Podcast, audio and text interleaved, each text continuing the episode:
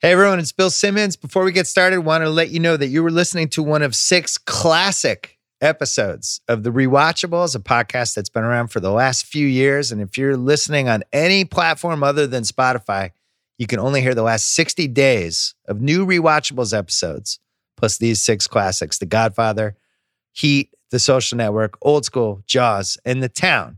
But for the entire archive, go to Spotify, where you can listen to every episode for free. Today's episode of The Rewatchables is brought to you by SeatGeek. SeatGeek is the best app for buying and selling tickets to sporting events, concerts, and more. For $20 off your first SeatGeek purchase on any game or sporting event, all you have to do is use promo code REWATCH. Download the SeatGeek app or go right to SeatGeek.com. Welcome to the Rewatchables. We will be doing 20 episodes of these over the next 20 weeks or so. It's a new season, like a TV season. Yeah. And the first one we're doing is Social Network because working with Chris Ryan is like dating a stone master. Here you go. Here you go. No, no, wait. How do you manage to get all girls to hate us?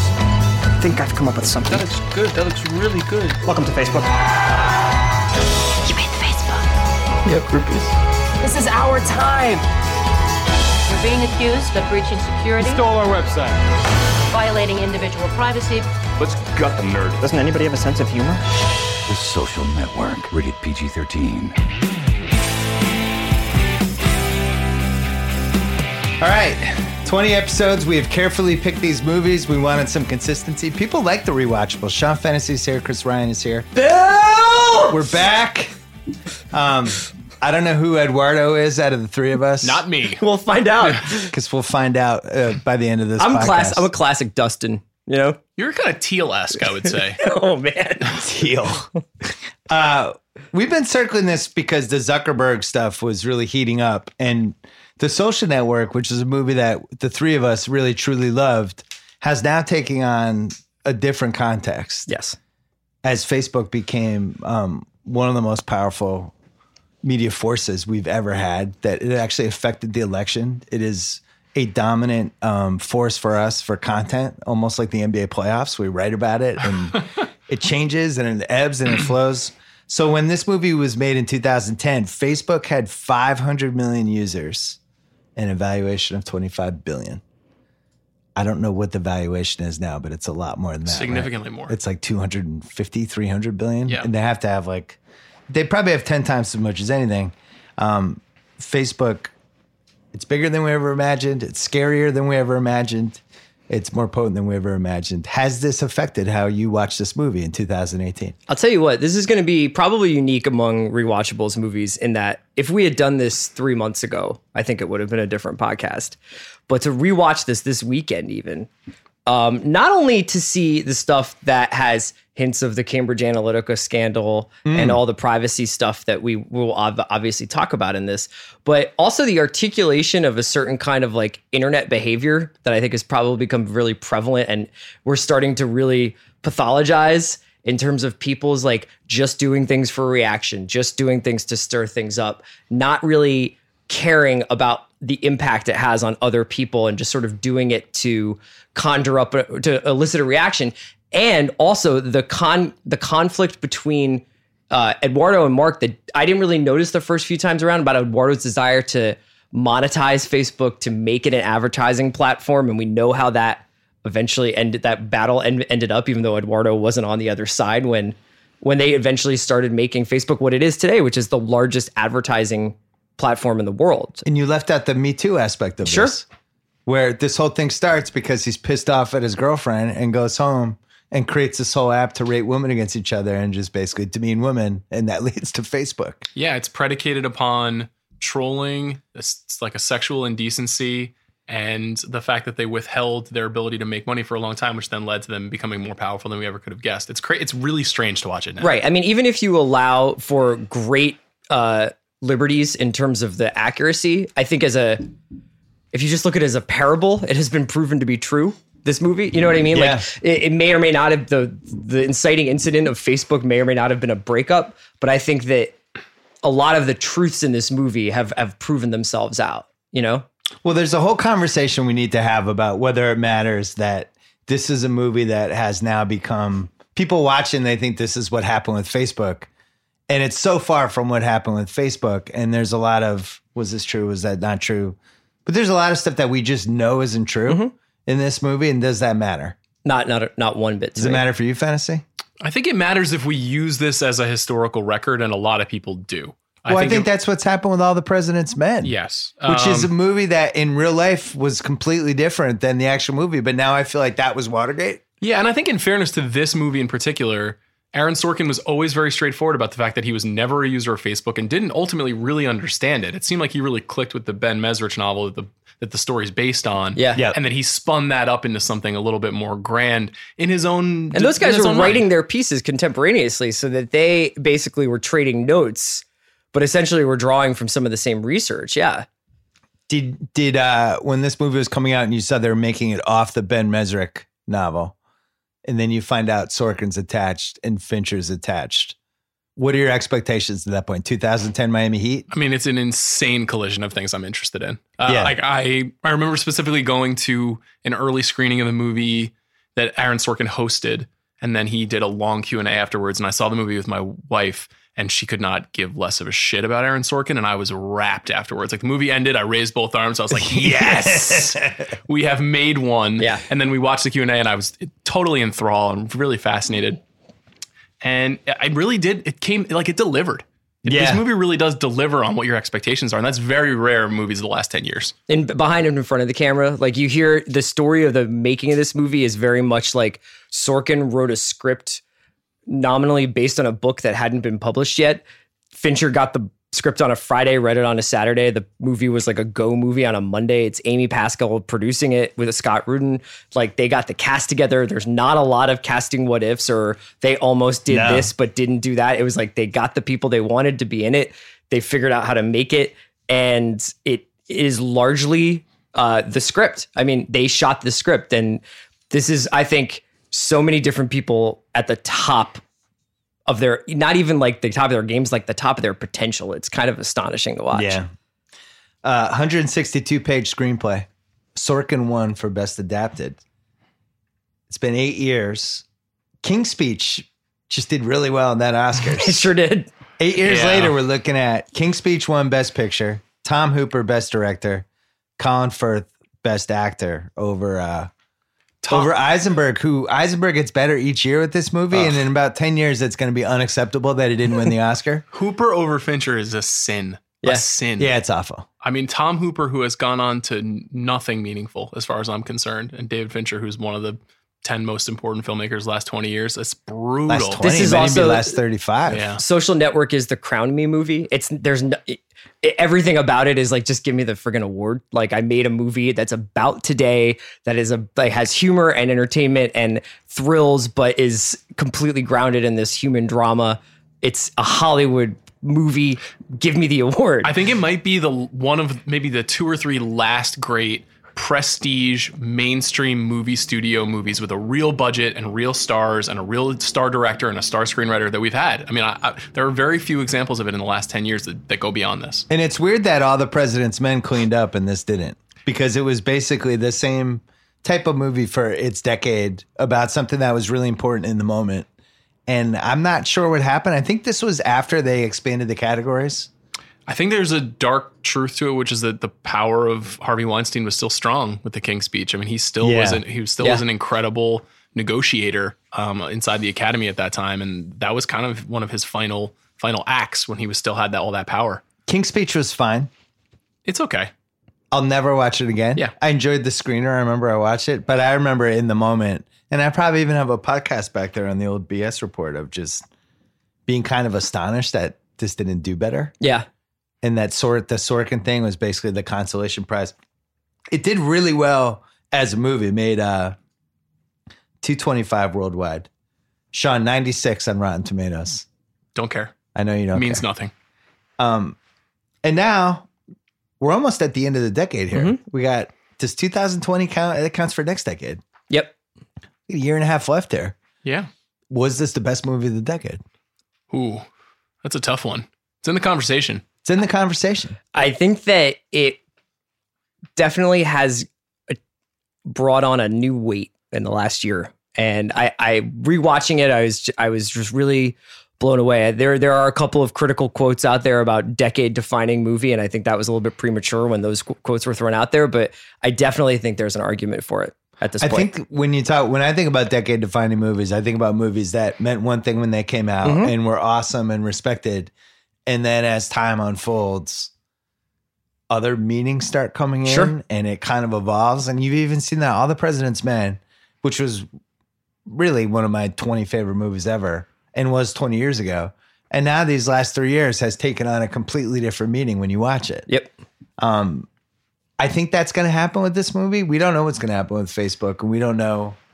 Um, there might be five more terrible stories coming. I think even in spite of Sorkin's skepticism about this whole enterprise, Fincher having like one of the darkest cores of any filmmaker of all time, and the fact that this is still a pretty serious and dour story, it still doesn't really totally get to the dark heart of Facebook. I mean, at the, when you when the movie ends, you don't feel like, well, this is the the mammoth media evolution that is going to change the way we live. It's a story. It's a success story. Well, but I don't think any of us saw that in 2010. No, that's what I'm saying. I mean, it's it Plus, we basically had, some, becomes we, a- had, we had the MySpace shadow still a little bit there, where it's Right. like, ah, who knows? this could might break go bad. away in five Yes. years. And also, I think you're meant to have maybe not sympathy for Mark Zuckerberg, but you're meant to think about him as a human being at the end. That he's like a lonely, sad boy who, who let one get away because of his own ego and his own ambition and his own i- inability to see beyond himself. Now, I, I, like, I don't think that that's really the takeaway of this movie at all anymore. Yeah, I think that there's an interesting conversation that happens, especially between Sean, Sean Parker and Mark throughout and Eduardo throughout the movie about it's it's cool and that's what it has going for it, and you can't put a price on that. And I think for all the things Facebook has become, it's d- decidedly not cool anymore. So it's interesting to look at it as this time capsule for when it felt like a really new, fresh thing. Well, and also when a billion dollars really seemed like a big thing. Now Yes. with that that word gets thrown around with sports franchises, uh, tech companies, all this stuff. A billion dollars.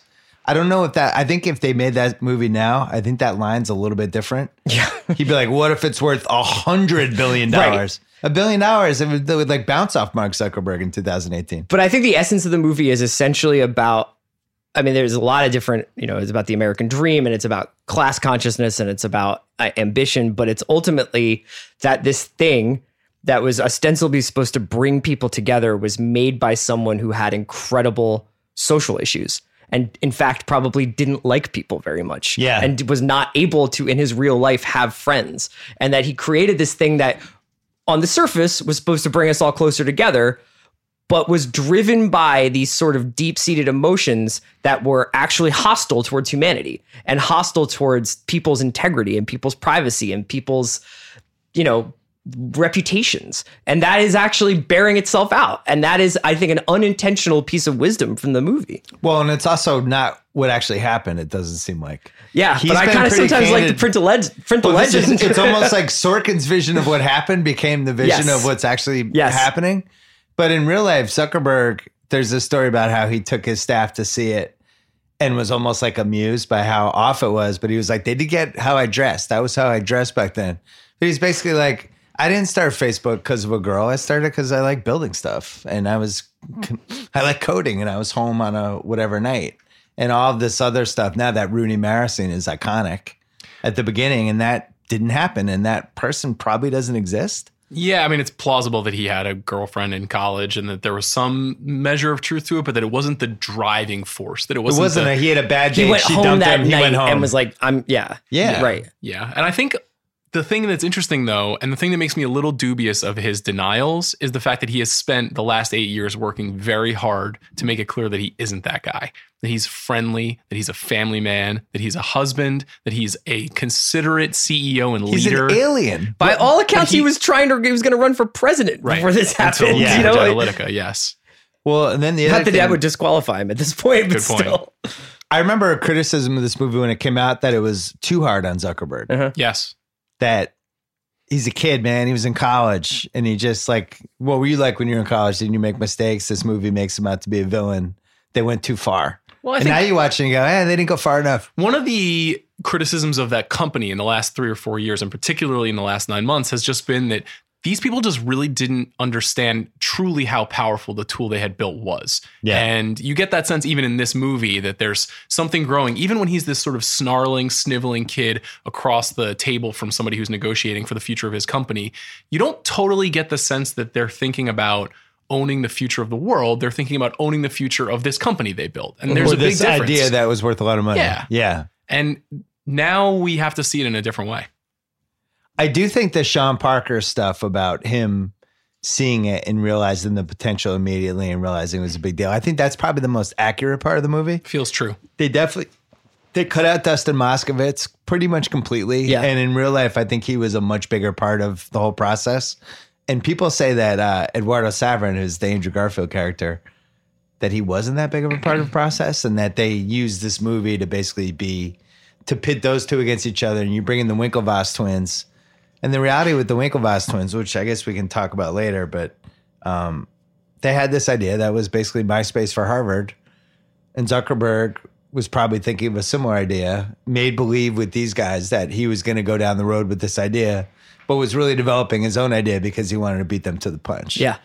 And this movie made it seem like, did he steal it from them? What happened? And I don't think in real life that's really how it played Well, out. that's another collision that happens in the movie is the embryonic Silicon Valley ethic versus sort of the old old money ethics of the Ivy League class. Right. Yeah. Which is another, which, but is an also awesome unintended consequence Sure. of this movie. Yeah. Because when this comes out in 2010, we don't, Silicon Valley really hasn't blown up. Like, I, I would say probably 2000, it was blown up, but not in the way of like 2012, 2013, where you knew a hundred of these guys' names. Yeah, I don't like think Bill the Gurley, Masters of the people like that. Universe thing was part of it wasn't yet. like, oh, this is where the future of America is going to be in this section right here. Mm-hmm. I don't remember feeling Well, that it way. had been in the 90s, and then you have a And then it series died. of booms and busts. And when those busts go away, these things kind of dip in the popular consciousness. I mean, for me, Facebook's an interesting thing. Facebook essentially officially launched my senior year of college, and I wasn't on it. I didn't even join it, I don't think, till 2006. But I remember it becoming a wave among young people, and especially my siblings, where it was a really a powerful dynamic. And I don't think they ever thought of it as Silicon Valley. You know, it wasn't the product of uh, a, an industrial force in a specific part of the world. It was like this is just something that came across my transom, and I want to be a part of it. Well, we certainly didn't at Grantland really care about Facebook till the last year. Remember, like 2014 was when we really started to think about. I remember I went there, I think in 2012 and then 2013, and they were like, you should push your columns on Facebook. You could grow your audience. And I'm thinking, like, this is a site that people they look up their ex girlfriends and post pictures of their kids. Like, Yeah. why would this help my column? It had I that just didn't identity really for see years. it. Yeah, And then by 2014, we could see in the Grantland traffic the Facebook referrals. Like it was different, but that was four years after this movie. I think we were always a little bit allergic to the kind of dialogue you'd find there too. Like I, I think Yeah. we didn't always feel great about the way that people talked about stuff there, and that is particularly Yeah, resonant in 2018. 2012, I think that you were coming off of birther stuff.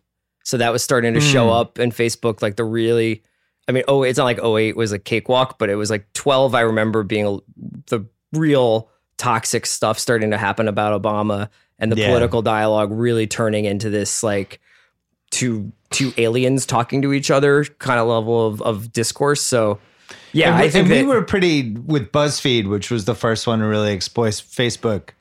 And I think BuzzFeed has has has gotten a lot better, and they have some really good writers and editors, a couple of whom we've hired. But early in the stage of Grantland, it was just we looked at them as, oh, that's the place where it's twenty three great pictures of your dog, Yeah. and they were gaming the system in a way that none of us really respected. Then they eventually, um, but that was Facebook for a couple years after this movie. Uh, coming up, we're gonna bang through all the categories, and uh, there's there's some good ones that I'm excited about. A couple of that I don't actually know who's going to win. Uh, give us one second. Hey, everybody, while we have your attention, let me just tell you a little bit about what's going on on the Ringer Podcast Network. Specifically, the Channel 33 pop culture feed is popping. We've got a lot of great stuff on there. You've got Sean Fennessy interviewing some of the biggest names uh, behind the camera in the movie industry on the big picture. You've got David Shoemaker and Brian Curtis talking every week about the major national affairs and media stories on the press box. And you've got Juliet Littman and Amanda Dobbins breaking down everything that undergirds our celebrity gossip industry with Jam Session. Plus, take a look at all the latest cultural controversies with Damage Control, hosted by Justin Charity and Kate Nibbs. And before I let you go, please subscribe and check out our new music podcast. It's called On Shuffle. It's hosted by Micah Peters, and it is phenomenal. This week's episode looks at Meek Mill. The first episode talked about Post Malone. There's some Janet Jackson stuff in this new episode that I love. So uh, every week, our music podcast on Shuffle, hosted by Micah Peters. Please subscribe. All right, we're back. We're going to bang through the categories. This is a rewatchables tradition. If you go on the feed, how many have we done now? Like 40, 35? I bet it's around there. Yeah, The best one's Miami Vice. I don't know what the second one is. The worst episode is Miami Vice. Miami Vice was incredible. Still get emails about it. yeah. From from who? From Chris? Miami know- Vice. Miami Vice is the peach of uh of like if if if all the rewatchables pods are social networks, Miami Vice is peach. It was like Short life. No one cared about it. Well, what's that thing with, with actors? One for me, one for you. Yeah. For Chris, it was like 20 for you, one for me. And that was Miami Vice. Congratulations. Yeah. And then 20, 20 episodes from now, we'll get to do another one. Yeah, we'll do- And it'll be Proof of Life. with We'll do Russell Black Crowe. Hat. Black Hat. Director's cut. Uh, all right, categories. Most rewatchable scene. I only have four contenders, but feel free to add some. But I, I wanted to narrow this one down because I, I think there are four superior scenes. There might be a fifth or a sixth. You guys tell me. But uh, the opening scene is incredible. You mentioned that the script is 162 pages, but the runtime is only 120 minutes. In most movies, it's a page a minute. In this movie, it's compressed because they're talking fast. Yeah. Sorkin style. So you know how they arrived at that, right? Sork uh, Fincher said, "I'm going to do it." Gets Sorkin to come to his house or meet Sorkin, and he's like, "I'm going to get out my iPhone. We're going to do stopwatch for every scene, and you read the script as fast as you hear it in your head." And he gets his he does the cumulative runtime. And then when they brought the actors in, they would run scenes and Sorkin would be and Fincher would go up to Eisenberg and Rooney Mara and they would do a scene in like seven minutes and 45 seconds. And he was like, Great, here's one note, here's another note. By the way, this needs to be 40 seconds faster. Because the ideal version of this is seven is this. And it was just like, go again, go faster, go faster. If you think you're going too fast, it's not fast enough. I'm fascinated by that movie process. making by stopwatch. It's amazing. yeah. 99 takes. Legendary. Oh, my God. 900, 99. Can you imagine? Dave 99 Fincher. takes. What a flex. I I mean I yeah, I can I can imagine. I can imagine being exhausted. It's interesting when there are some actors who come out and they talk about what they went through when they're working on a movie. Jake Gyllenhaal famously went through a, he had a tough time on Zodiac with Fincher. Yeah. And He kind of broke, he kind of made him like brain damage, he Jake did. Gyllenhaal he, by the he end. changed him. Yeah. Uh, you don't get that impression from Eisenberg. It's like it's a really a testament Neither to of how them. perfect Eisenberg is for this movie. Rooney Mara too, but Eisenberg throughout the whole movie is just he's just a metronome. He's just on it. He knows exactly where to go and how to go there. So I would say that across the board, the coolest thing about this movie is that it's the perfect writer and director at the perfect times in their careers, completely matched for each other, and they unbelievably find a cast who's like, sure, I can talk that fast. yeah. Like I'll and I'll do 90 takes of it if you want. Like there there's not enough Yeah, they didn't ego have, there like, yet. The Toby Maguire to be Yeah. like, hey man, fuck that. 99 takes. I mean, we'll talk I'm about Tobey a lot of Maguire. other, all, we'll talk about a lot of other people, but like that's also true for Motormouth, Justin Timberlake. It's also true for Andrew Garfield, who we barely knew anything about. Like all these people were so well suited to this. yeah. All right. So that was one of them. I think the crew scene is incredible. Every time it's on cable, I'm like, I'm just in for this all the way through the music and the way they film it, and then right to the thing where they meet uh they meet Prince Prince Albert and somebody mentions Facebook and they're on a computer and they all decide we're fucking doing this, we're suing them. It's just a great eight minutes. The Henley Royal Regatta. It's great. It's just great. It's a really one thing I judge movies by is like if I can see in my head certain images of it. And this one has a lot of like, you know, even in the beginning, you see Eisenberg walking through this fake Harvard campus and even like then music and it's just a lot of those moments where you're like, oh, that's in my head. Oh, that's in my head. Oh, that's over there. That scene in particular is a real, even though this is basically a chamber drama with people talking in rooms, it's Fincher being like, don't forget I'm David Fincher. Yeah, right. Yeah, yeah, yeah. I know I'm how really good to at shoot this. this, race. Yeah, remember when I went under the door in Panic Room? Like I can always do this. Yeah. So the third one I have is the first Justin Timberlake Dakota Johnson scene, which is taken on a new life. Yeah. That scene's just really good and it should be terrible. And it's like you meet Sean Parker, you get all this information about him, you get a feel for the character, you get a feel for where Facebook is, it advances it along. She's hot in it. Yep. And it's just like it's just good. And he's- Exactly like Napster. It's the and it's the only time he really feels like a movie star, really in his whole career is in that scene. So what do you do? I'm an entrepreneur. You're unemployed. I wouldn't say that, What would you say? that I'm an entrepreneur. Well, then, what was your latest preneur? Well, I founded an internet company that let folks download and share music for free. Kind of like Napster? Exactly like Napster. What do you mean? I founded Napster. Sean Parker founded Napster. Nice to meet you. I even I have issues with him throughout this movie, but in that scene, it's like that dude's a movie star. also just like ingenious like the fact that you have one of the last major label pop stars in some ways that was the major labels before Napster came along and changed the music industry and he's playing someone who di- was obviously did Napster but Yeah. then is also like this guy never made it because the majors came along and wiped Napster out eventually like the levels of irony to the casting and performance are pretty rich Big, big, big star coming off the 0607 stretch with his album and Yeah.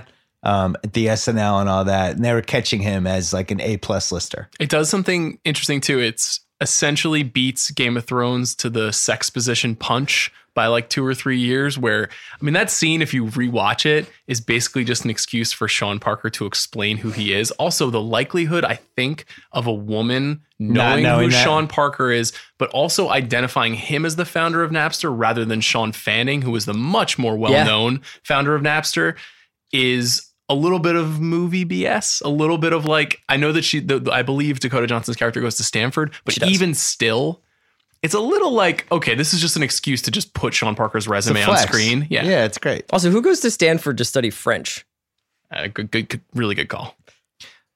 Oh, that's a great one. Yeah. So that you could have said that for the pick and knit section. Last one, uh, Eduardo finding out he got screwed. that's that Set me up.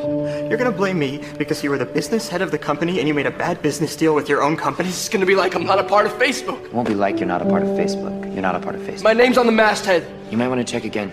It's because I froze the account. You think we were gonna let you parade around in your ridiculous suits pretending you were running this company? Sorry, my Prada's at the cleaners, along with my hoodie and my fuck you flip flops. You pretentious douchebag. Security's here. You'll be leaving now. I'm not signing those papers. We will get the signature. it's diluted and it's coming it's the- out and breaking the computer and threatening to punch Justin Timberlake. He's wired and in. All that. Are there any other scenes you would have thrown in there? Um, I actually am a huge fan of the Larry Summers scene.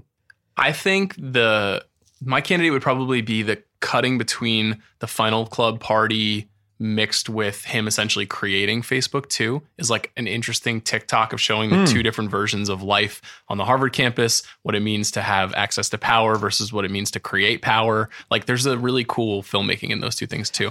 So and also just like it makes a movie about building code seem like a bank heist. Yeah. You know, like that's a pretty cool trick that they pull. Michael Mann couldn't do it in Black Hat. It's True really story. tough. You get people in front of computers. Hard to make The that good. track record's like one out of every twelve. I love when when just hard. Eduardo comes into the room and starts drawing the algorithm on the window. You know, there's just like great. Who knows if he actually drew Yeah, and anything they're on a window? cutting but, back and forth between the Phoenix Party Yeah. it's- or the Priscillian or whatever it is. Yeah, I think the answer is the first scene, personally. But I'm happy that we can I split. think We that can there's split this one. there's an emotional hit when the how much was his shares diluted, how much was his shares diluted, how much were your shares diluted, I was your only friend, and Yeah, then you- that is actually the best drop of the the Atticus and Tr- Trent score is as it starts with the fuzzy strings and then the dun dun dun as it kind of like reveals what just happened and uh it's it's the best Garfield is in the movie. It's so great to watch him come out of those glass doors, you know, and start pacing down the hallways. That I I rewatch that just for just for like motivation sometimes. You know why I love the opening scene more than anything? why? I really love that version of Rooney Mara, and I wish we could have her back. I mean, I she never left for me. Her IMDb got super weird after that, and she just every movie she makes is She's probably already cast in Dragon Tattoo by the time she does this, or no? I don't think so. I think this role is what convinced Fincher that she was right for Dragon Can Tattoo. you imagine like what it was like at craft services? Like, so you busy next year? They Like, got- she got this little- commits. yeah. I'm, I'm on the Bring record Mara, about make, this though. Make a make a rom com. Do some do do something I'm- easy. I'm Team Kate. Been Team Kate for years. I'm staying on Team, I'm Team Kate. Rooney. I'm dying for them to do the Netflix show where they're sisters who are both actresses, but one of them hates the other, and Ooh. like the ten episode psychological drama of two sisters. Not a Oh, single like, white it, female. like a So- kind of Hitchcockian thing. Yeah. Yeah. they're just one's jealous of the other, and the other's doing slightly Hmm. better, and and she has to. The bet the best version of this, which doesn't get credit for it, is Sex Lies and Videotape, which is really about these two sisters, and the less successful one is fucking the Andy McDowell's husband. Yes. But I love when sisters get. I Laura think that- San Giacomo. yeah, an incredible performance by Beautiful. her. I love when sisters get uh, with the- all the complicated shit, the baggage that they have. It's Also, great. not RIP explored. in R.I.P. movies. Margot Kidder. That's what she does in Sisters, the De Palma movie from the 70s, Oh, too. God, They should Margot they should Kidder. remake that movie. Legend. I'm ready for a Margot Kidder documentary. All right, I'll I'll defer to the group and do Eduardo finding out he got screwed. Oh, it's Might as exciting. well- good I was with that? gonna I was gonna save Yeah, I, this I love question. that scene. I was gonna save this question for later, but was Eduardo asking for it? I mean, that whole the part where he's just like, uh, to be completely honest, I thought they were my lawyers. I guess How closely have you guys tracked what's happened to Eduardo since he got He's- paid out? he was in Florida for a minute. He owns five percent of Facebook, and he's like the third richest guy in Brazil. yeah, he fled and the arguably United was the guy States. that they stole from in Fast and Furious Five. Fast Five might have been Eduardo Severin.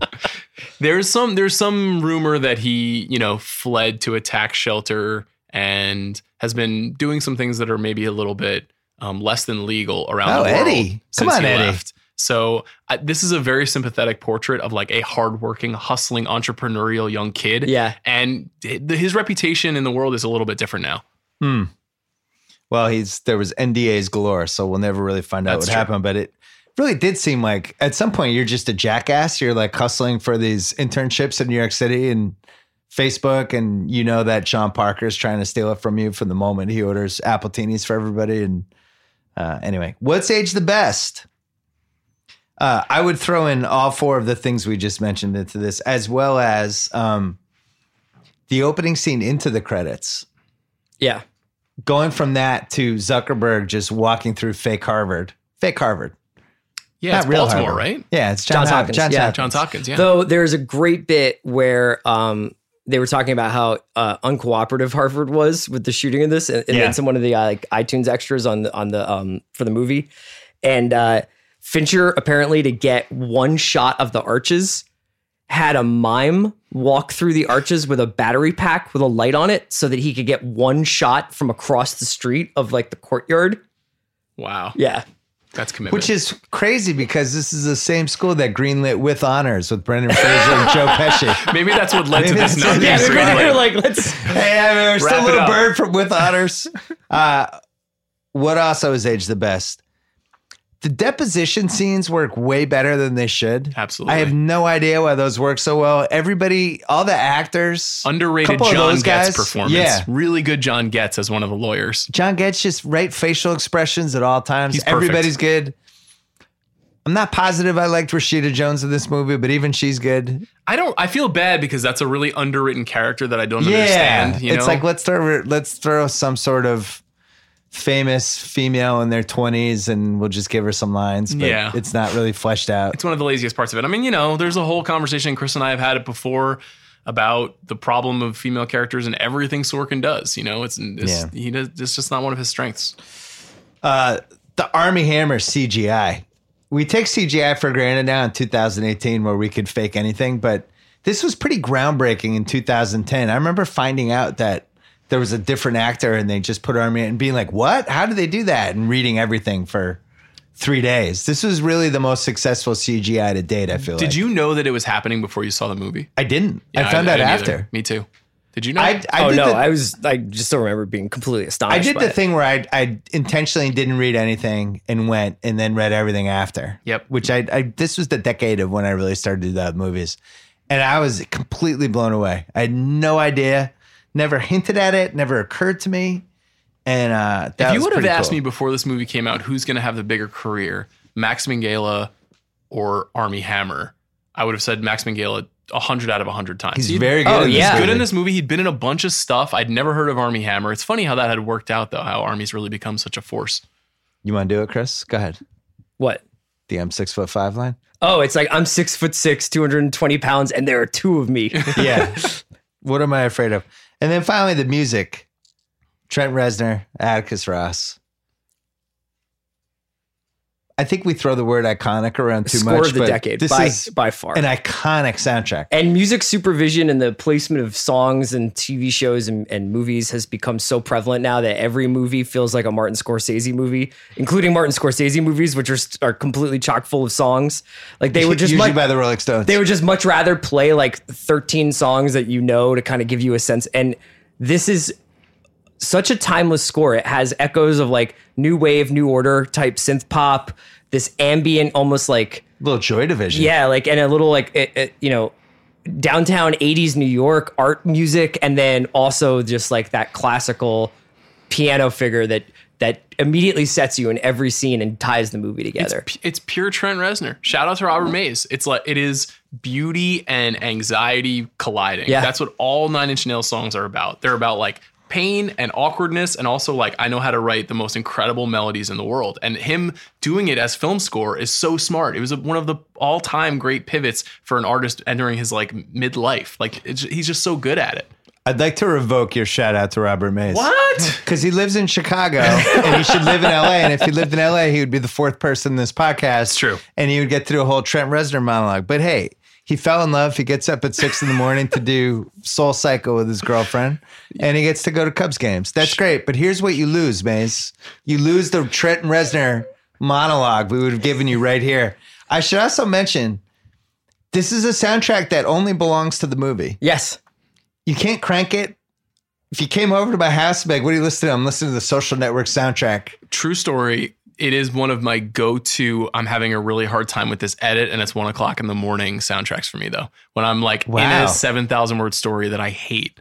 Shout out to all of our Do you writers. just walk through Sunset Gower like Jesse Eisenberg? a little bit. I mean, I have that look on my face for sure, but it does. It has a weirdly calming, but also like Hmm. pushing effect. Like fucking finish this thing. Can I uh, just say that the number one use of this score is in the social, net- social network. The number two use is in your office when you're pushing through on an editor. The number three use is when Steven Soderbergh did a black and white silent cut of Raiders of the Lost Ark and scored it with the social network What? score. He just put it up on his website. Really? Yeah, just for like, let's see what this looks like. And it was weird. like, it was an example of Raiders is so good you don't need dialogue. And he just scored it with the social network. That's amazing. Yeah. Um, the thing that bums me out, and I'm going to put this in, we're about to do what's a, oh, we got to figure out what age the best, but the thing that bums me out about the soundtrack is at some point, some shitty car company or tech company or beer company is going to overpay everybody and use that social network thing and we're going to hear it for a year and If every that time it shows up at a beer- that's the social network If that music. shows up in a beer ad, I'm going it's to quit kind of drinking. sacred nobody should go near it but it, i know it's going to happen it's, it, has to It would just completely misunderstand the point of that score too. Like if you put that in a car commercial, it's just it's like, it doesn't make sense. Trent Reznor is actually crazy enough and convicted enough that he would turn down money and it would actually mean something bet for he him has. not to do that. I'll bet he has. I'll bet. I'm, I'm also, I'm sure somebody's wanted like Nine Inch Nails is closer to, you know, be a Hooters commercial, and he's been like, no, under no circumstances. So I, I, I trust Trent. Incredible use of closer in that ER episode where the Yeah. guy stabbed everybody. Yeah. Remember that? Yes. Uh, what's age the best, Chris? I'm going to go uh, Winklevoss's just because ordinarily what we would say is what a great movie, but with the special effects have aged so poorly. And this is like a really groundbreaking digital cinematography movie. And I think that the fact that they were able to pull this off and, you know, in 10 years later or or however long later, almost 10 years later, we're still like, I buy that. I buy that there are twins there. and it's actually crucial because if they fucked it up, and even if it had been three years earlier, it probably taints the movie a little bit. It's like, Mm-hmm. oh, that's weird. Oh, I could see that was the other guy in that scene, and but it's so seamless. What do you think, Sean? I have one write-in vote, Okay, let's hear it. which is Write-in votes are always allowed. wh- how much we should have been trusting the Peter Thiel character in the movie in the first place when he comes on as an investor. Wallace and then, Langham, right? and then Wallace Langham. I from actually Larry had that in Sanders Show. What's Age the Worst. Yeah, well, Peter Thiel. I mean, it has kind of aged the best though, right? Because it is indicative of kind of the future of Silicon Valley and a lot of the Yeah. choices that he made. And the minute that that that Parker brings that character into the movie, it's curtains for Eduardo. And, you know, that is borne out to be true in a lot of ways. Mm. I think the CGI also aged the best, just because I'm so impressed that it's been eight years and you know CGI is really good now. It is. We're hitting a point where we're gonna be able to go back and like take Al Pacino from The Godfather and do a ten episode Netflix series They're about The doing it. The Godfather. Irish- Martin that's what The Scorsese's Irishman new is. Yeah, movie, yeah. The Irishman, is young Bob De Niro, young Scorse, uh, young Joe Pesci, and young Al Pacino. but, but at least that's new content. I'm saying they're Right. about to go back and really Oh, and disgrace yeah, some start of the populating- things that we love. I bet Star Wars is like five years from that. I mean, we saw it with Yeah. Grand Moff Tarkin, right? Didn't Yeah, we get in that Rogue in, One. in Rogue One? Yeah. What's aged the worst? Eisenberg Zuckerberg impersonation, impression slash character. Now that we have this whole kind of thing with Zuck, we've seen him in all these situations, and he's so fucking weird and alien like and awkward. That's only in public performance, though. Oh, I like this. Okay, good. I think it's like the Phil Hartman Reagan sketch. Great. You know, when everybody leaves the room, he just turns into a killer. he Like, turns that's- into the guy from the snarling guy from the depositions. Exactly. I think I that hope there, you're right. there is subtext there because you can't get this powerful and this successful without that h- hard, deep edge. And I, I'm I mean, sure I'm he living has it. proof. Come on.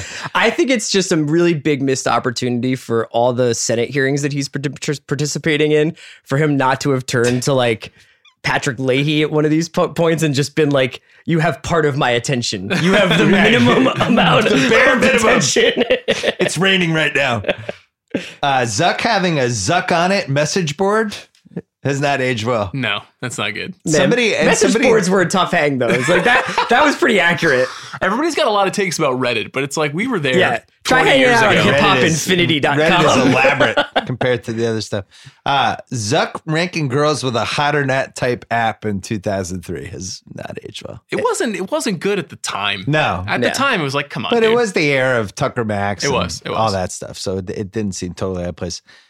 Peter Tail, we mentioned. Yep. Eduardo's girlfriend setting his hotel bed on fire. Still haven't totally The gotten an Christie explanation for plotline is, that. in- is is is weird. completely fictional. Yeah, yeah. it doesn't really also serve don't know the why story. we need it. Yeah, it, it didn't really add anything. It goes back and- to the Sorkin women. It's he, there's something just wrong there, and you got to kind of be it honest. provides about it. Like, one good line, which is Zuckerberg being like, "But it must be. It's still great to have a girlfriend, right?" Like when he's just Yeah, like, that- that is "She's good. crazy. She's you know paranoid. She's driving me It's crazy." just weird. I'd love to hear the But explanation. I, for there's, that it scene. doesn't go towards anything. Like it doesn't make Eduardo any one thing, so that it it results in anything. It's her just character is important though because her character it does two things. One, it shows the two, those two guys the glamour of creating and owning something despite being nerds. Mm-hmm. On Harvard. Girls are interested Yeah. in you, which I you know that's a cliche, but I'm sure there is some truth to it for sure. And then uh, additionally, she is used as the bridge to introduce to Sean Parker. That's how we get Sean. And Parker then we in the never movie. should have seen her again. And then yeah, she did not have to light a I trash. can called on you fire. forty. I texted you forty-seven times that I'm lighting your bed on fire. It's like what? I suppose she goes. Their their relationship is supposed to be like maybe why Eduardo doesn't have his eye totally on the ball for a while, but that they don't even actually ever explicitly say expl- that.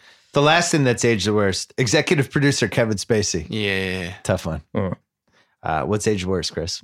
I, I think that the I think the Christie character and the Christie relationship. light in the bed is- on I mean, fire. obviously Yeah, the not Spacey great. thing Same. goes into a category by itself. I I feel the same as well.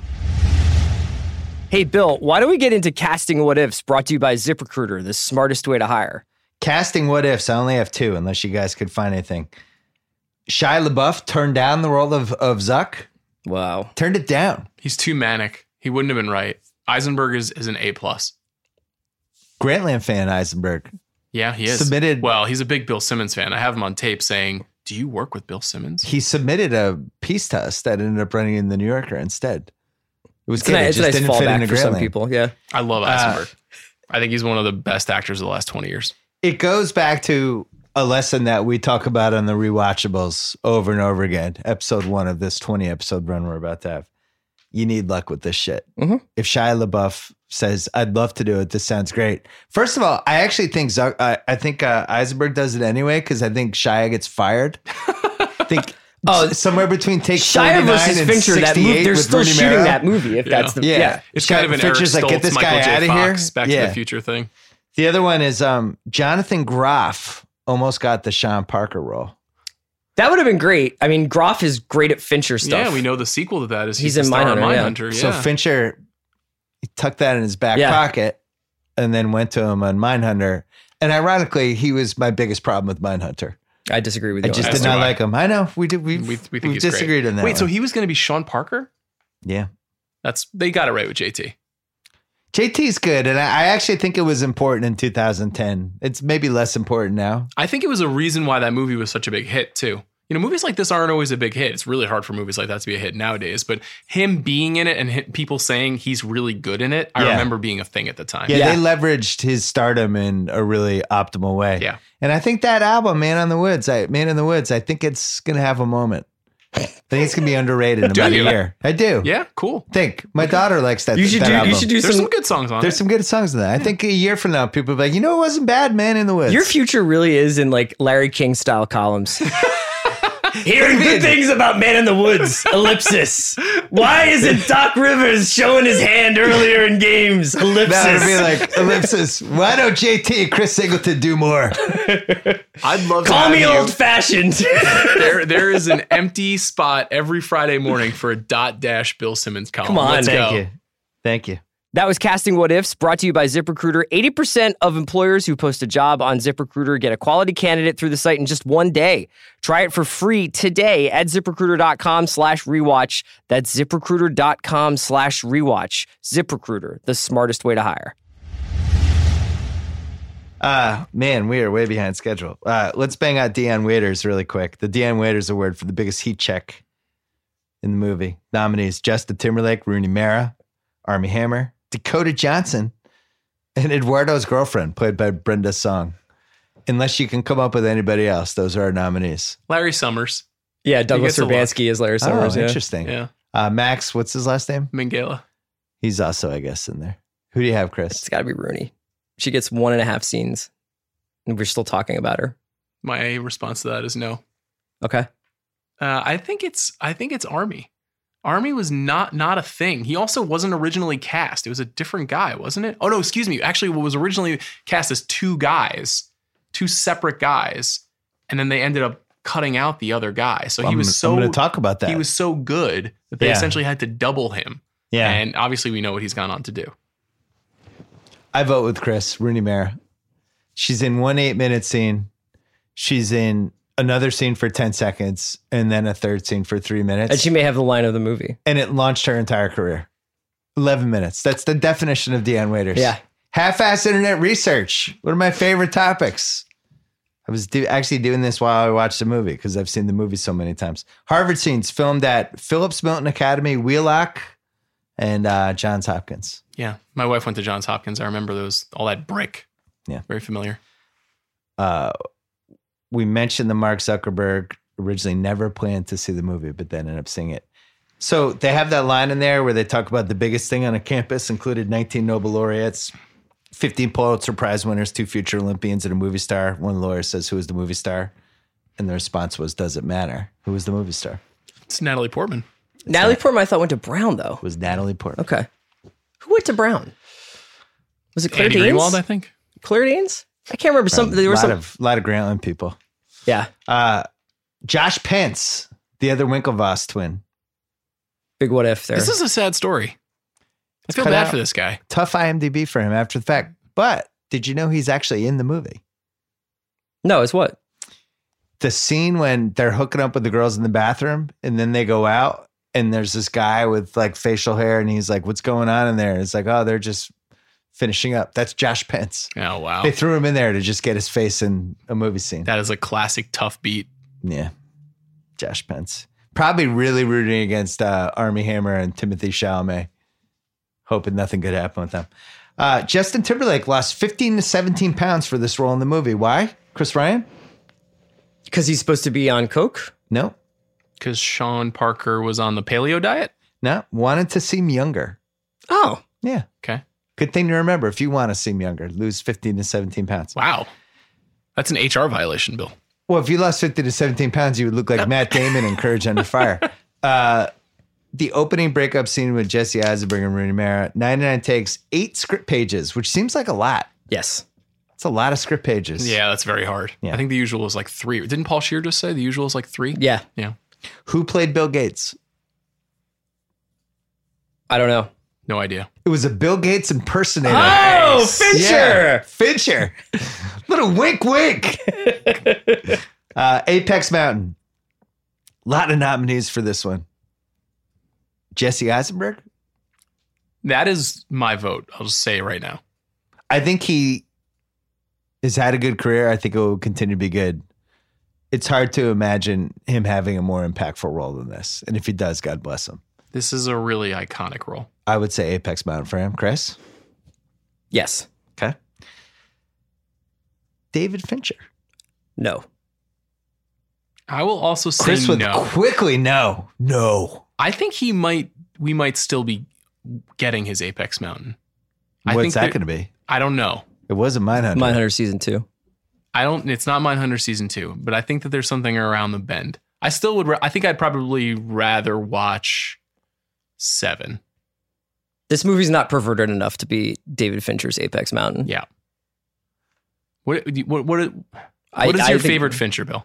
I think this was his apex for this reason. Um, I think it has a chance to be the movie of the decade. I think he was the best person to direct it, and I really don't think anybody else would have even taken this above a B plus. I think it could have gone wrong in a shitload of ways. The little Fincher touches he put on it, it's just kind of a peak of the powers kind of moment for him. And I don't know, expectations were high. It wasn't like people were saying, oh, they're making this Facebook movie. I don't. Who knows? It was like once we heard it was Fincher and Sorkin, it was like, yes, circle the calendar. When is this coming out? And it delivered, and it was great. And you know, Seven was a movie. It was kind of like, what's this? Morgan Freeman, Brad Pitt. It- it- I didn't really know Fincher that well. I didn't even. There's no pressure on him, I guess.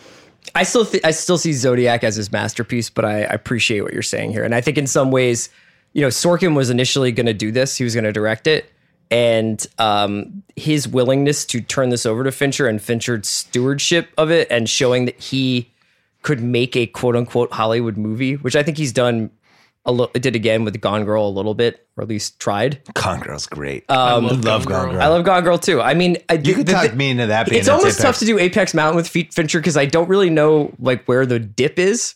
Yeah, Sean might be right. Apex The game, you know, Apex like the isn't game here in yet. Panic Room, or I those think the Benjamin dips. Button is his most n- the least rewatchable of the movies he's made. There's a great bit where Don't like Sorkin that was movie. talking about how Fincher like goes into a movie and uh, he's like, you know, you have a line producer on the director's side and a, and a line pro- an in-house line producer, and they're basically going over the script and deciding how much money it's going to cost. And Fincher comes in and he's like, this movie is going to cost forty-one million dollars, and the studio's like, great. How about thirty million dollars? And he's like, "It's going to cost forty-one million dollars." And they're like, "Fantastic! How about thirty-five million dollars?" And then Sorkin says, "Fincher then goes, you think this is a negotiation? this is not a forty and a half million dollar movie. It's forty-one. And then they're like, sure, okay, $41 million. Amazing. Real boss. I love it. Sorkin, I'm going to say no unless you guys disagree. Although he did win the Oscar, I just think West Wing is his. This is my favorite script by him. It's an excellent movie, great job by him, but I still think West Wing, what he was able to do with that show and what it meant, and I don't know how that's not his apex. I think it's the smartest pairing of him to a director, but I don't think it's his best thing. That's because you're going to say Molly's game. I'm not going to say Molly's Game. I'm on the record about Molly's Game and its many flaws. Uh, if I, I think A Few Good Men might be just a more purely entertaining It's a better movie script. script. Yeah. It's too bad because if Fincher had directed Molly's Game, it might be in the running for movie of the decade. With this I would have one. loved to have seen that movie. God, maybe maybe there's still time. Maybe just redo it. Andrew Garfield, he did become Spider Man. This is by far the most interesting A- Andrew Garfield role. Yeah, Um, I, I like this guy a lot. Like, just seems like a nice dude. He's But, good in the military movie, the Clint Eastwood movie. oh, the hacksaw I ridge. thought I liked Hacksaw Ridge. Yeah. I thought that movie was good. I Mel thought he Gibson. was really good in it. Mel Gibson, not Clint I don't know Eastwood. if he's had an oh Mel Gibson. Sorry, Yeah. I don't know if he's had his uh sorry Clint Eastwood. I don't know if he's had his apex yet. he's done some good stuff. He, I don't know. Not many people saw Never Let Me Go, but he's very good in that. He's movie. good. Carrie Mulligan dunks on him, though. She does. JT, his apex was 06, 07 and His apex is Very Man of Good the Show Woods. and Man of the Woods. A year you're from wearing a now. very Man of the Woods shirt today. Thank you. I think it's the Rock Your Body video is the pinnacle of Justin Timberlake. That when that happened, I was like, holy shit, this guy's Michael Jackson. I think Justin tricked me for like Timberlake's a minute. apex is Lonely Island. So Okay, well, That says everything you need to know about I Chris's think relationship to JT's pop music. JT's Apex was when that album came out, like 06, and they did the second. uh When did he do Man in the uh, Dick in the Box with Sandberg? Hmm. Yeah, around it's it's after Crimea River, right? That's the Yeah. Timberlake that Evan loved the most. I, Evan was just nodding very gamely during this whole thing, our producer. Mark Zuckerberg goes on SNL after, does the awkward SNL cameo where they take the real person and put him, and he's with Jesse Eisberg. And as usual, whenever SNL did that, it's just totally fucking awkward and weird. And then he's there in the closing credits. And at the same time, this was kind of he's worth a lot of money. Things are good. There's a purity to it. They made a movie, but he's okay. And now he's on SNL and and now he's the devil. Are you saying that this is Apex Mountain for Zuck? I think inventing I think Facebook from a likabi- is probably a bigger way. I think from a likability slash he's not our enemy standpoint. This is just a good question in general. I mean, I don't know. Five years later, his company was not quite a moral quagmire and worth like literally three times as much money as it was. I so. think 15 was probably his apex. Yeah. Maybe s- yeah, 15. as recently as 2016, people were like, he should consider running for president in 2024. Well, let's make sure that doesn't happen. this podcast is the first. Army Hammer? This is the resistance. Uh, no, I think Call Me By Your Name is Army's Apex. I love the Lone Ranger. I'm just going to stand for the Lone Jesus, Sean. Ranger. I don't give a shit. Shout out to Gore Verbinski, one of my favorites. Uh, it's he, Call Me By Your Name's okay. Yeah, I think I agree with Chris. I think a movie about uh, bike riding through Italy, I think, is definitely his apex. Congratulations on that. Let's stop here. It's a nice view over here. We get some grapes. I love every Did they single. eat a single grape in that I movie? don't know. hey man. Come on, Bill. Hey, we're going to ride a bike. You want to come? All right. Uh, would this movie have been better with Danny Trejo? I'm going to say no. This might be the first time I've ever said no for yes, this answer. but only as Peter Thiel. Mark, Uh, I had to do it, brother. Neil. What if Danny Trejo had Dakota Johnson's role? Would this have been better? I'm trying to The think Sean who he would've Parker? played. he could have played the cop, I guess, who busts.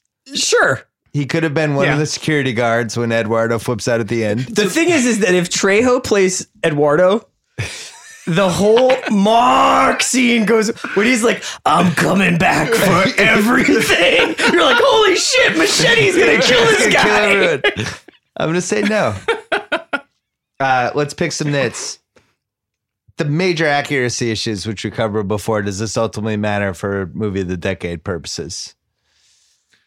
I I'm going to say no. It didn't matter for all the President's Men. I, I think we should know when people make a movie that it's not their job to be factually accurate. But they're trying to. This movie is trying to say that there was like a native wound, that there was something wrong with this guy because of a relationship, and that caused all of this.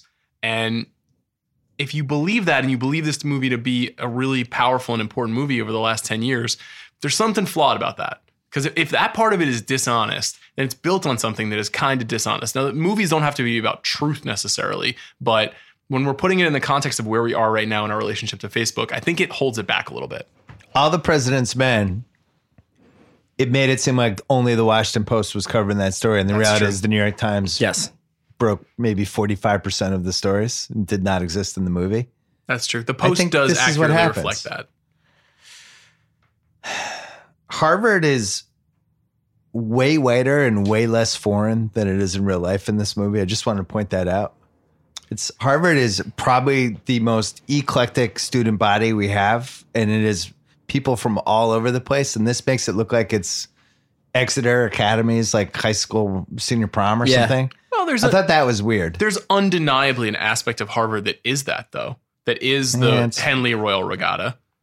And uh, you know, That I mean, I get that part. I'm just talking like the really strange kind of super festive Harvard parties at the beginning with strip poker and all, all the Fincher stuff he was doing, which was just completely over the top. yeah, I mean, But it's just like that's not really what Harvard's like. you've got I'm just I'm picking nits. You've got Eduardo Saverin is a Brazilian guy played by an Englishman, and you've got Max Minghella, who I think is um, part Japanese, but he's playing an Indian man, and so that's there there Mm-hmm. that's is a- another pick and nits, you by the know, way. but so that's but that goes to your point about kind of what the diversity of Harvard is and what the characters are. I mean, two of the characters are not white characters, but they're played by c- people who are at least part white. yeah. forgot to mention with um with casting what ifs. Aziz Ansari tried out for that Max role. No way, really? Yeah, and bombed it apparently. Oh, that's too bad. Wasn't ready. He was still like funny people Aziz Ansari at Okay. that point.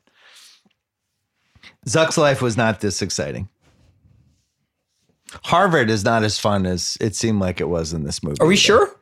Uh, Zuck's life, he told Oprah Winfrey the drama and the partying in the film was mostly fiction. He said, This is my life. I know it's not so dramatic. And he had said he had spent most of that decade focusing, working hard, and coding Facebook and not trying to get girls. Created the site because he enjoys building things.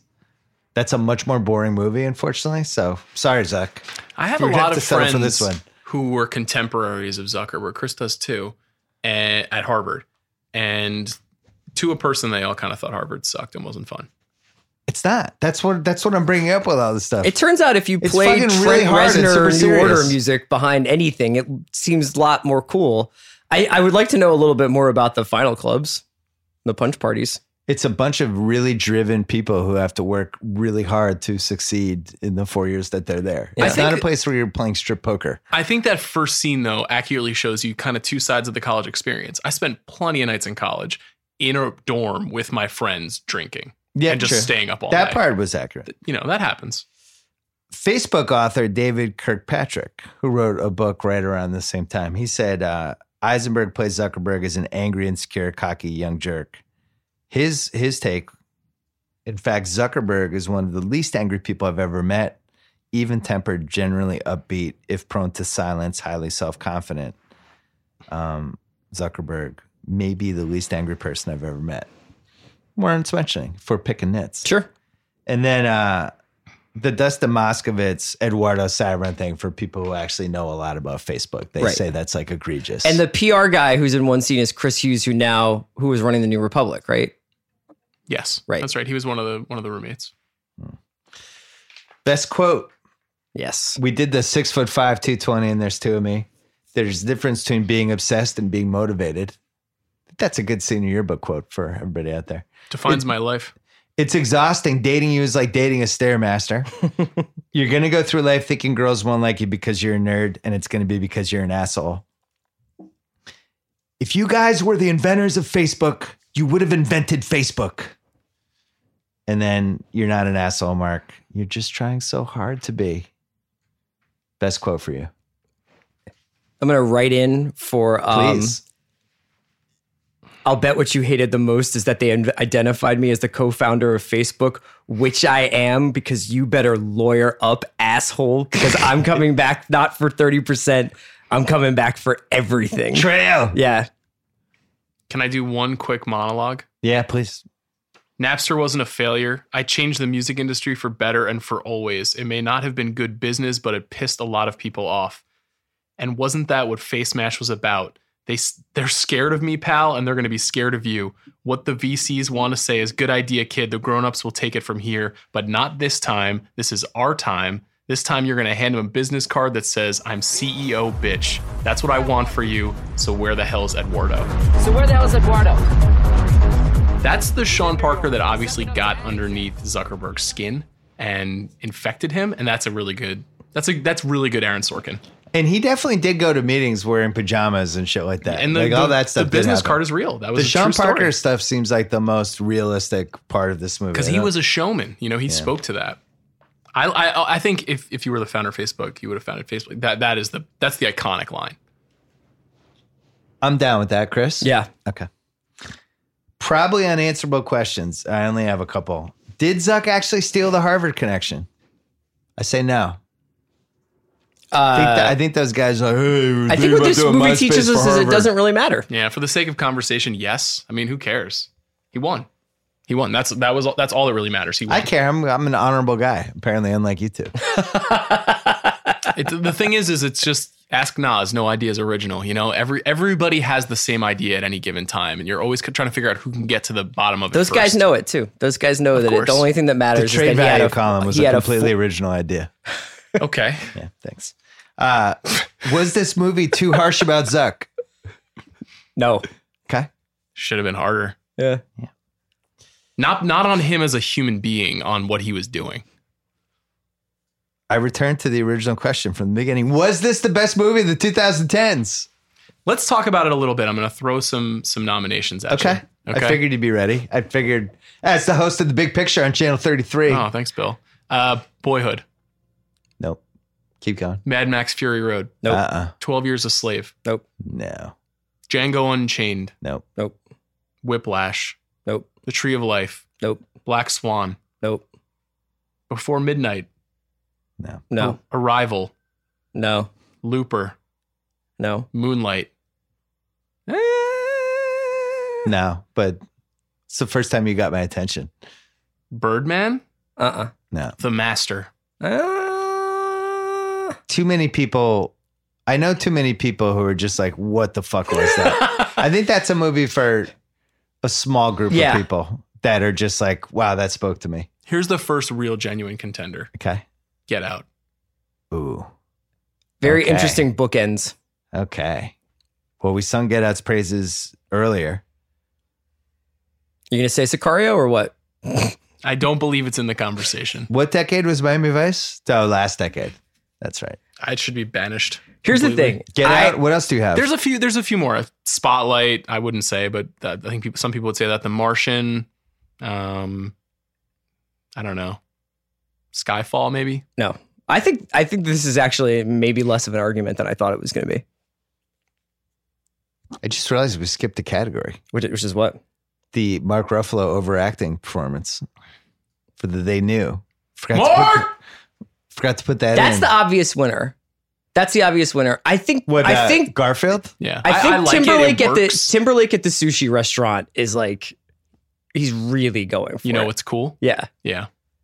Yeah, it seemed like he had rehearsed that scene with a couple different acting coaches. Did we put you know what's cool a billion dollars in as the as as one of the lines of the See, movie? I think Timberlake wins this. I think he's overacting this whole movie. We just liked him, but you watch that and he's kind of underqualified for that role. He's just likable and it's Justin Timberlake, but I never feel like he's Sean Parker. He's always Justin Timberlake. I think there is something kind of like slick and cheesy and performative about the real Sean Parker, though. And so, because of that, he's kind of a perfect fit. Would you? Well, let, let me just throw this at you because if this is the best movie of the decade, and you want somebody who's awesome in that part, like if you took Leo circa 1998, maybe even 96, somewhere in the 96 to 98 range, and you made him Sean Parker, and you gave him that performance. Leo is one million times better as an actor than Justin that Timberlake. is my point. Okay. If You kinda put have to have if you put somebody that like part that. in the hands of somebody who really knew what the fuck they were doing. But if you put what's that movie? if you put 1973 Al Pacino as Mark Zuckerberg, he also would have crushed it. That's a hard game to play. That would have been weird. I think it would be 1968 Dustin Hoffman. Sure. Okay. Yeah. Sure. Yeah. How about this is a Night- fun game though. Yeah. Oh, Yeah. 19, 1968 Dustin Hoffman's a good one. Yeah, it's essentially the same character, right? You have the minimal amount of my respect. the uh I think Timberlake wins it though. the Deon- the the oh, the spotlight The award. Mark yeah. Ruffalo. Are we still gonna do? Are you still doing who won the movie? Uh, we're about to. Okay. Anything else you want to add? no, no, before we no. do I it? have. I just I wanted to say why I thought. Go, go ahead. So best movie of the 2010s. We feel like it's basically Get Out or Social Network right now. And just for the people listening out there, for us, this category is is encompasses how well done was it, how resonant was it in the moment, what it what kind of meaning has it taken as it gone along? Was it the apex of a lot of different people's careers? Was this the maximum somebody could have gotten out of this IP? There's a whole bunch of different parts to it Yeah. and did it appeal to the most amount of people in the right ways and all this stuff really we're learning that the 2010s have not been that great for movies I'm We've had a su- lot I'm of sure A I'm forgetting minuses. some stuff, but there have been a lot of A minuses, and you know, there's a lot of reasons for that. I think movies are different than they were, and the way that they're made is different. This is the last last time you could make a massive. Uh, When was Inglorious? I think it's 2009. Okay. Um, this was the last last time that you could make a major studio movie like this. Like I said at the top of the show, it just doesn't doesn't happen anymore. They don't give 75 million dollars to biopic dramas about tech companies. Yeah. It's just not how it's done. well and we make this analogy pretty much every rewatchables but i'm pretty sure eight years later this is a netflix series and not a movie Mm, I, I often disagree with you about that, and I disagree with you about this one too. I like it You better. think as it's a con- mo- I like it as a contained story. Yeah, I don't know if I No, need an. I'm saying I want it to be a movie. I'm, I'm Oh, saying would have I- been. absolutely. Yeah, Yes. I absolutely. think there's more money in the Netflix, especially since Apple. Fincher keeps, you know, Fincher has repeatedly sort of started to gravitate towards whether the failed HBO series that he was going to do a couple years ago and now doing Mindhunter. It's like, I think he's more, if he gets to have, do exactly what he wants and gets the budget he wants, he'll do it on Netflix or HBO. I think there's one other one that I forgot, which I think is very different from this movie because this movie's not very rewatchable, but the first watch was incredible, and that's Gravity. Hmm. That's interesting. I I haven't really like I haven't Gravity. seen Gravity again since it came out. I was was thinking about it because they put 2001 back in theaters this weekend. F- Uh, Christopher Nolan restored it slash unrestored it, and I think Gravity could have a moment for people 20 years from now when they put it back in theaters. Like it, it, it's an experience still. That's that's but that's very different from this. Who won the movie? So Here are the candidates. Yeah. Fincher, Sorkin, Eisenberg, Garfield. Just for the fuck of it, Timberlake. So th- there's a the make this making of featurette that's that's attached to the movie. Uh, Jeff Cronenweth, who shot the movie, talks about how he and Fincher were just like the hero of this movie, and there is like sort of hero void in this movie in a lot of ways. I guess it's Eduardo, but he's he's not an active participant in the action in a lot of ways. The hero of the movie is the dialogue, and the dialogue actually is the architecture for the way that the film is structured. So the same way that in the first scene of the of the movie, uh, Erica and Mark are having this conversation that will have a line, then refer back to that line three lines later, and they'll be having three or four different conversations within one conversation.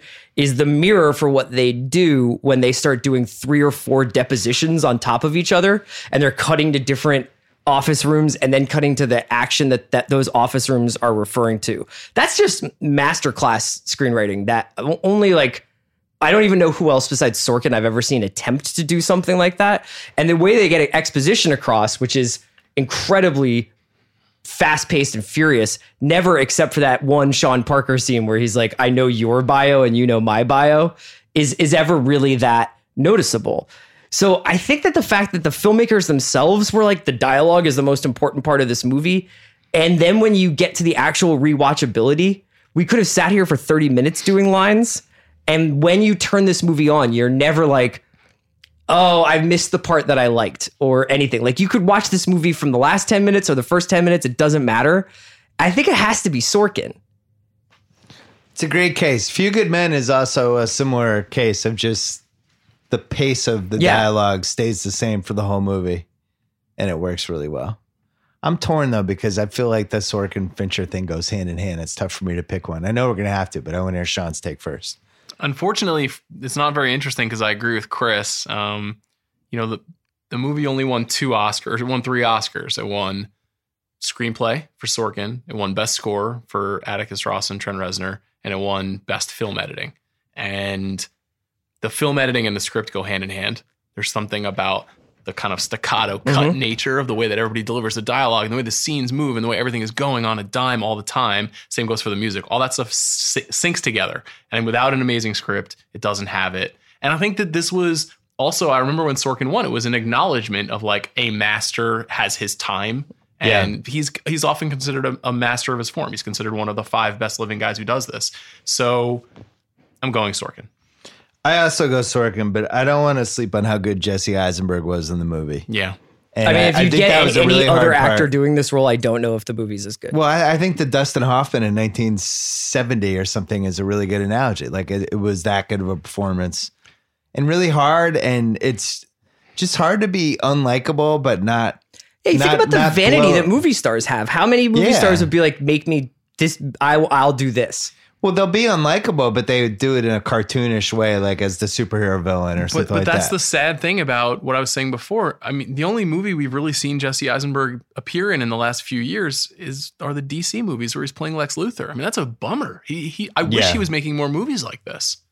yeah, he should be making a movie about like some diehard Knicks fan who decides to try to frame James Dolan for something and Maybe we should write that movie a, for him. a black Yeah. comedy and it goes wrong or something. I still, I think Jesse Eisenberg, some good stuff's happened, but I think after this movie, I felt like that guy's gonna really have a career in a big, big way And now eight years later, I don't know. We'd- I'd like to see him. I think he's got a pretty good life. Sounds like he's just like chilling in Hmm. he's a great Indiana life. with his wife and does a DC movie every couple no, years. but and- I, I think there's there's a Dustin Hoffman run in him that I think he could have. I think the problem is probably that Jesse Eisenberg doesn't actually get offered parts in anything interesting. It's like the, the kinds of Maybe. movies that are really getting made today. He's in the DC movies, but like, what what are the movies that Jesse Eisenberg is getting boxed out of? you I'm know? a defender of the movie American Ultra. Which I like that movie too. Not a lot of people saw. It was him and Kristen Stewart. I think it's really interesting, weird, oddball, like action movie. And I wish that he at least got a chance to make more movies like that. But it's just Well, it's, it's, not the interesting, time. like, you know, Joaquin Phoenix, who I think you could argue in 2010, if we were Pepsi Challenge, it would have been dead even. But as for whatever reason, people love giving him really crazy, awesome parts. And maybe Jesse Eisenberg needs to just be more crazy in real life. Jesse Eisenberg needs like a Spike Jones movie. You know, he needs like a Noah Baumbach movie. or he, need, he needs one of these directors to just adopt him.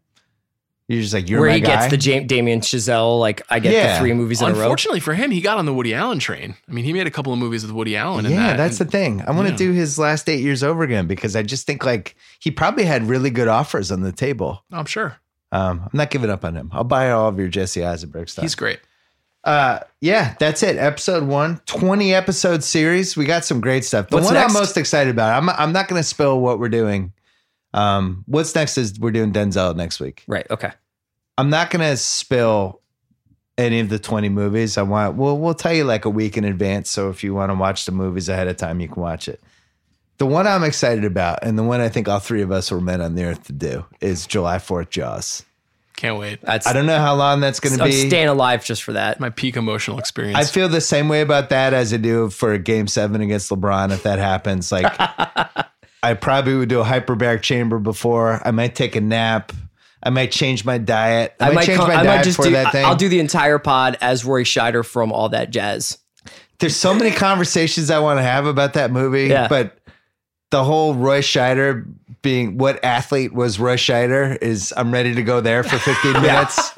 He is the most underrated 70s actor by far. It's kind of like an amazing IMDb, and he's never discussed. It's like Roy Scheider, it's like Jaws was just Spielberg. Yeah. It's like Roy Scheider doesn't matter in that movie to people, and it's like you you're all crazy. What's your, what is he? Alex English? What, do, what what's the comparison point? No, here? he's so much. That's the thing. He's it's not Alex English. It's it's Fat like Lever? Is he it's like Duncan? George Gervin. Yeah. Yeah. Okay. All right. He was like like George Gervin was like the best two guard for ten years, and Roy Scheider was an A plus lister for nine years. This is going to be a great pod. Yeah, I can't wait for that. So anyway, rewatchables. Tell your friends we're back. We're back for the next twenty weeks. Thanks to Evan. Thanks to Zach Mack. And uh, don't forget to subscribe and pass the word. We'll see you next week. Like us on Facebook.